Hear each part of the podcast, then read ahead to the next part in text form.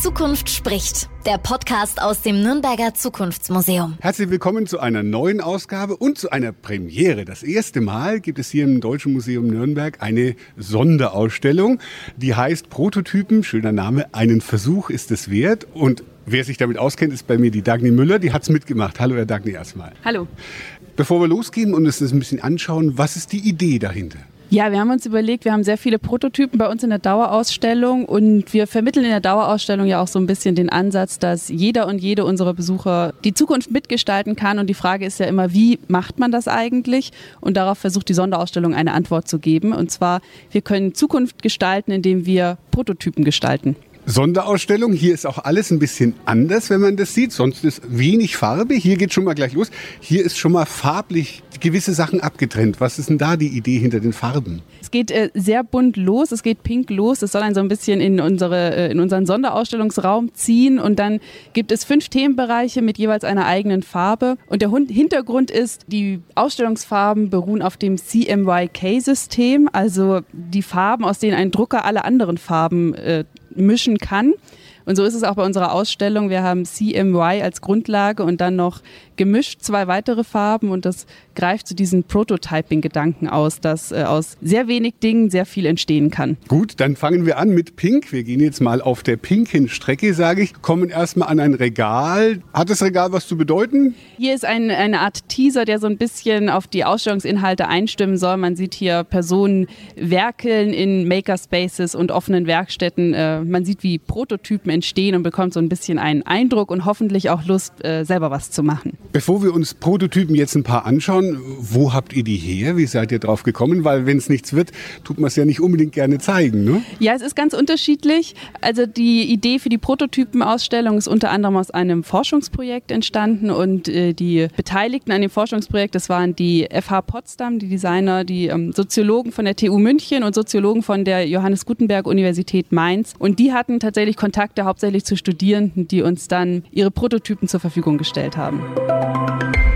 Jetzt gehen wir mal und sehen gleich, also fürs Auge, man kann es ja schlecht sehen bei uns im Podcast, aber fürs Auge kann es beschreiben, ein spektakuläres und großes blaues Ding. Mehr sage ich nicht. Was ist dieses blaue Ding? Das ist der Beat Triton und der Beat Triton ist ein Prototyp für ein ich nenne es Hausboot-Fahrrad. Also Grundlage dafür ist ein Fahrrad und gleichzeitig kann man äh, dieses Gefährt aber auch auf dem Wasser als Boot nutzen und man kann auch darin schlafen. Wurde schon getestet? Ja, also wir haben den Prototypen hier bei uns stehen. Äh, es gibt noch eine zweite Version, also das Nachfolgermodell und das ist im Einsatz und kann tatsächlich auch schon äh, vorbestellt werden und kann es dann Anfang nächsten Jahres bekommen. Weiter geht's mit was Kleinem. Schaut aus wie so eine Alexa, so eine, so eine Homebox. Was ist das hier? Ja, das äh, wird an der Stelle noch nicht verraten. Wir haben hier ein äh, kugelförmiges Exponat und das soll verdeutlichen, dass Prototypen sind ja äh, Objekte in der Gegenwart, die die Zukunft äh, zeigen. Das heißt, wir wissen meistens noch gar nicht, worum es sich handelt und genau das äh, wird hier vermittelt. Das heißt, solange wir niemanden haben, der uns erzählt, was das für ein Objekt ist, wissen wir gar nicht, was es ist. Wir gehen jetzt mal weiter, dann gehen wir jetzt zu etwas, da steht das Henne-Ei-Problem. Wie soll das denn gehen? Ja, hier im nächsten Bereich, in dem lila Bereich der Ausstellung, da geht es eigentlich um die Frage, warum wir neue Dinge entwickeln, warum wir Ideen umsetzen. Und die äh, Frage, das Henne-Ei-Problem an der Stelle ist eigentlich, kommen Entwicklungen, weil sie notwendig sind, weil wir sie aus einer Not heraus entwickeln oder sind Entwicklungen einfach da und wir nutzen sie, weil sie da sind? Also da sind Sachen wie hm, eine Kehrschaufel und ein Besen, aber für mich besonders interessant, eine Zahnbürste mit einem Strohhalm obendrauf gebeppt. Was soll denn das sein? Hier in dem Regal geht es tatsächlich um äh, Notmacht erfinderisch, um diesen äh, Spruch. Das heißt, hier sind ganz verschiedene Life-Hacks eigentlich vorgestellt, wie man sie teilweise aus dem Internet kennt. Also Objekte, die aus einfachen Alltagsgegenständen irgendwie neu zusammengebastelt wurden und so eine neue Bestimmung haben. Und so geht es zum Beispiel bei der Zahnbürste mit dem Strohhalm darum, dass der Kopf oder das Gesicht immer nass wird, wenn man versucht, aus einem Wasserhahn zu trinken. Und wenn man also einen Strohhalm auf eine Zahnbürste klebt, klebt, dann hat man einen kleinen Wasserspender gebastelt. Eins nehmen wir noch, weil wir ja Stifteregion sind in Franken. Hier sind drei Bleistifte, die mit Gummibändern zusammengeklebt verbunden sind. Wofür ist das denn gut? Ja, das ist eigentlich ein ganz nettes Beispiel, wie man aus drei Bleistiften und drei Gummibändern einen Zirkel bauen kann. Sehen aus wie ein Dreieck zusammen gemacht. Ne? Kann man aber dann, wenn man hier ist, anschauen, wie es geht. Genau, neben jedem Objekt ist auch ein Video, äh, an dem man sehen kann, wie das gebaut ist, der Prototyp. Wir gehen weiter auf Gelb. Jetzt ist die gelbe Fläche. Nur eine Schautafel sehe ich im Moment. Da steht, der Weg ist das Ziel. Bedeutung? Ja, die ersten Objekte im gelben Bereich zeigen, dass es gar nicht unbedingt darum geht, dass man am Ende einen funktionierenden Prototypen hat, sondern dass der Prozess des Prototypings an sich schon sehr interessant ist und Fragen beantworten kann. Also manche Prototypen entstehen gar nicht, damit sie hinterher in Serie produziert werden können, sondern sie entstehen, damit man den Prozess des Entstehens nachempfinden kann und dabei Fragen beantworten kann. Da suche ich mir jetzt mal was raus, was einigermaßen ungewöhnlich aussieht. Also ich sehe rechts eine Art Handschuh. Links daneben sehe ich diverse Sachen. Was soll das sein? Ja, das ist ein 3D gedruckter Hockeyhandschuh. Und wie ich eben schon gesagt habe, es geht gar nicht um diesen Hockeyhandschuh. Der ist schön anzuschauen. Es ist nun mal der Prototyp, der am Ende dabei rauskam. Aber es ging nie darum, einen 3D-gedruckten Hockeyhandschuh in Serienproduktion zu bringen, sondern die Frage, die sich die Entwicklerin hier gestellt hat, war, ob man ein Kleidungsstück 3D drucken kann. Und sie hat einen Hockeyhandschuh gewählt, zum einen, weil sie selber Hockey spielt und zum anderen, weil es ein sehr anspruchsvolles Kleidungsstück ist. Es muss atmungsaktiv sein, es muss widerstandsfähig sein und flexibel. Und nebendran sieht man verschiedene Materialstudien. Einmal aus PLA, da merkt man schon, okay, das, also das ist das herkömmliche Material für 3D-Druck. Daraus können wir kein flexibles Kleidungsstück drucken.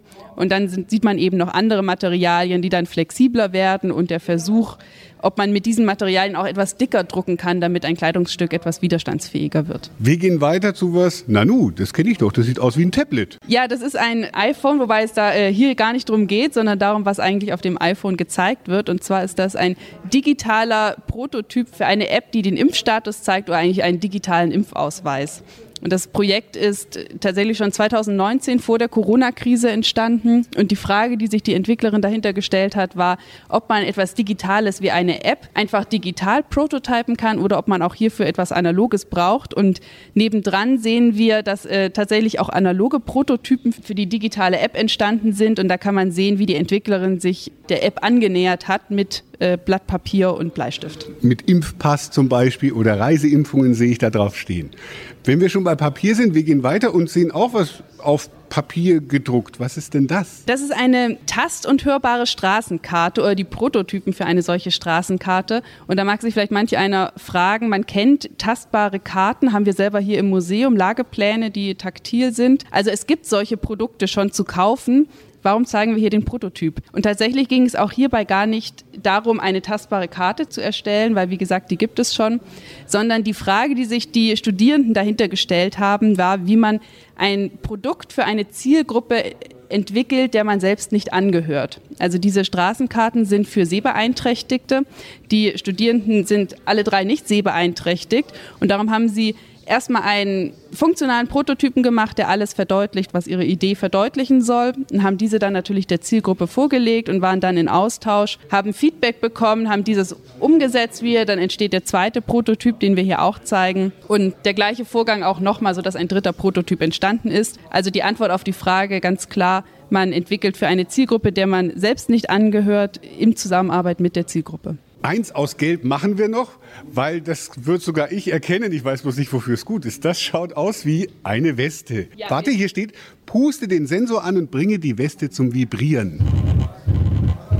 Also man kann es hören, sie vibriert was ist denn da die Idee dahinter? Genau, man kann es hören, man kann es auch fühlen. Also diese Weste darf man bei uns in der Ausstellung anfassen. Das ist eine CO2-sensible Weste, die in Abhängigkeit der CO2-Konzentration in der Umgebung vibriert. Das heißt, da wo Sie eben reingepustet haben, dort sitzt ein CO2-Sensor dahinter, der eben das CO2 oder den CO2-Gehalt in ein Vibrieren übersetzt. Und der Gedanke hinter dieser Weste war, wie man Menschen darauf aufmerksam macht, wie viel CO2 sich in der Umwelt befindet. Also wie sensibilisiert man für einen Stoff, den man ansonsten nicht sehen, schmecken, hören, riechen kann. Wenn man im Bergwerk ist zum Beispiel und die Luft wird dünn. Wir verlassen Gelb und gehen mal zu Blau. Also da steht Die Angst zu scheitern als Überschrift. Was bedeutet das? Das Scheitern gehört natürlich zum Entwickeln von Prototypen dazu. Nicht immer klappt etwas sofort. Oft braucht es mehrere Ansätze. Und hier zeigen wir verschiedene Objekte, die das Scheitern demonstrieren. Zum Beispiel ein Nokia Engage. Das ist ein Handy, das 2003 auf den Markt kam. Und Nokia wollte ein Telefon und eine Spielekonsole in ein Gerät zusammenbringen. Aber die ja, Kunden konnten sich damit nicht so richtig anfreunden. Es wurde nicht so gut angenommen. 2007 ist es wieder vom Markt genommen worden.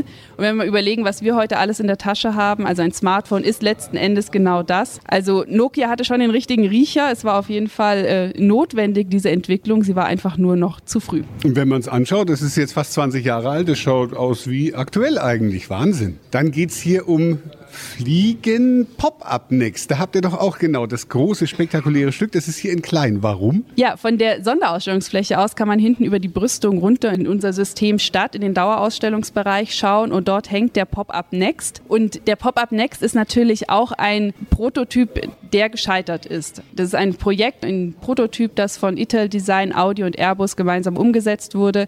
Audi ist irgendwann ausgestiegen und trotzdem wird das Projekt aber weiter verfolgt. Ähm, sie versuchen weiterhin die ähm, Urban Air Mobility umzusetzen. Also der Prototyp, so wie er bei uns in der Ausstellung hängt, ist gescheitert, das Projekt aber natürlich nicht. Aber er schaut immer noch cool aus, der Prototyp. Jetzt sind wir in dem grünen Bereich. Da steht als Überschrift, was macht deine Welt besser? Das ist die Frage, die wir unseren Besucherinnen und Besuchern stellen. Denn ja, eine Ausstellung ist ja immer, ich sag mal, ein gewisses Grobmedium. Wir können erstmal nur Einblicke in das Thema verschaffen. Und das ist ein Thema, das sehr viele unserer Besucherinnen und Besucher berührt, womit sie sich auch selbst beschäftigen. Viele Prototypen zu Hause, haben Prototypen zu Hause stehen, haben vielleicht auch Ideen im Kopf, die sie mit anderen teilen wollen. Und diese Möglichkeit geben wir hier in unserem grünen Regal. Das heißt, Wer zu Hause einen Prototypen hat oder eine Idee hat, der kann auf uns zukommen, kann uns ansprechen, kann uns eine E-Mail schreiben und dann äh, bringen wir sie hier ins Regal und schauen mal, wie wir sie verbreiten können. Und wie ich sehe, da ist ja noch Platz in dem Regal. Genau, und hier nehmen wir den Ball vom Anfang wieder auf. Wir sind auf ein leeres Regal zugelaufen und hier hinten haben wir auch ein noch leeres Regal und wir hoffen natürlich, dass sich das grüne Regal auf jeden Fall noch füllt, vielleicht auch alle Regale in der Ausstellung. Mit dieser Sonderausstellung, das nehmt ihr auch zum Anlass, mal drumrum ein großes Paket, sage ich jetzt mal, zu machen mit anderen Sachen. Was zum Beispiel ist so angesagt? Also zum Beispiel haben wir eine Vortragsreihe hier zum Thema Prototypen und da ist der Startschuss bereits am 30.11. dieses Jahr, wo wir unseren ersten Vortrag zum Thema virtuelle Prototypen haben. Im neuen Jahr geht es dann weiter. Das ist der Startschuss für eine Filmreihe in Kooperation mit dem Casablanca Filmkunsttheater. Da ist der erste Termin am 11. Januar schon. Und weil wir in der Ausstellung ja immer nur sehr theoretisch auf das Thema Machen blicken können, haben wir äh, einige Exkursionen im Angebot, wo man sich anmelden kann und dann Einblicke in verschiedene Makerspaces, Fab Labs und offene Werkstätten in der Umgebung hier erhält. Und noch vieles, vieles mehr. Wer sich darüber informieren will, auf die Webseite gucken. Die Adresse ist deutsches-museum.de slash Prototypen. Also ruhig mal auf diese Seite draufschauen. Ich danke Dagny Müller für diese Einblicke. Sehr interessant. Also wirklich, wie ihr das alles gesammelt habt. Tolle zum Anschauen. Dankeschön. Vielen Dank. Die Zukunft spricht. Der Podcast aus dem Nürnberger Zukunftsmuseum.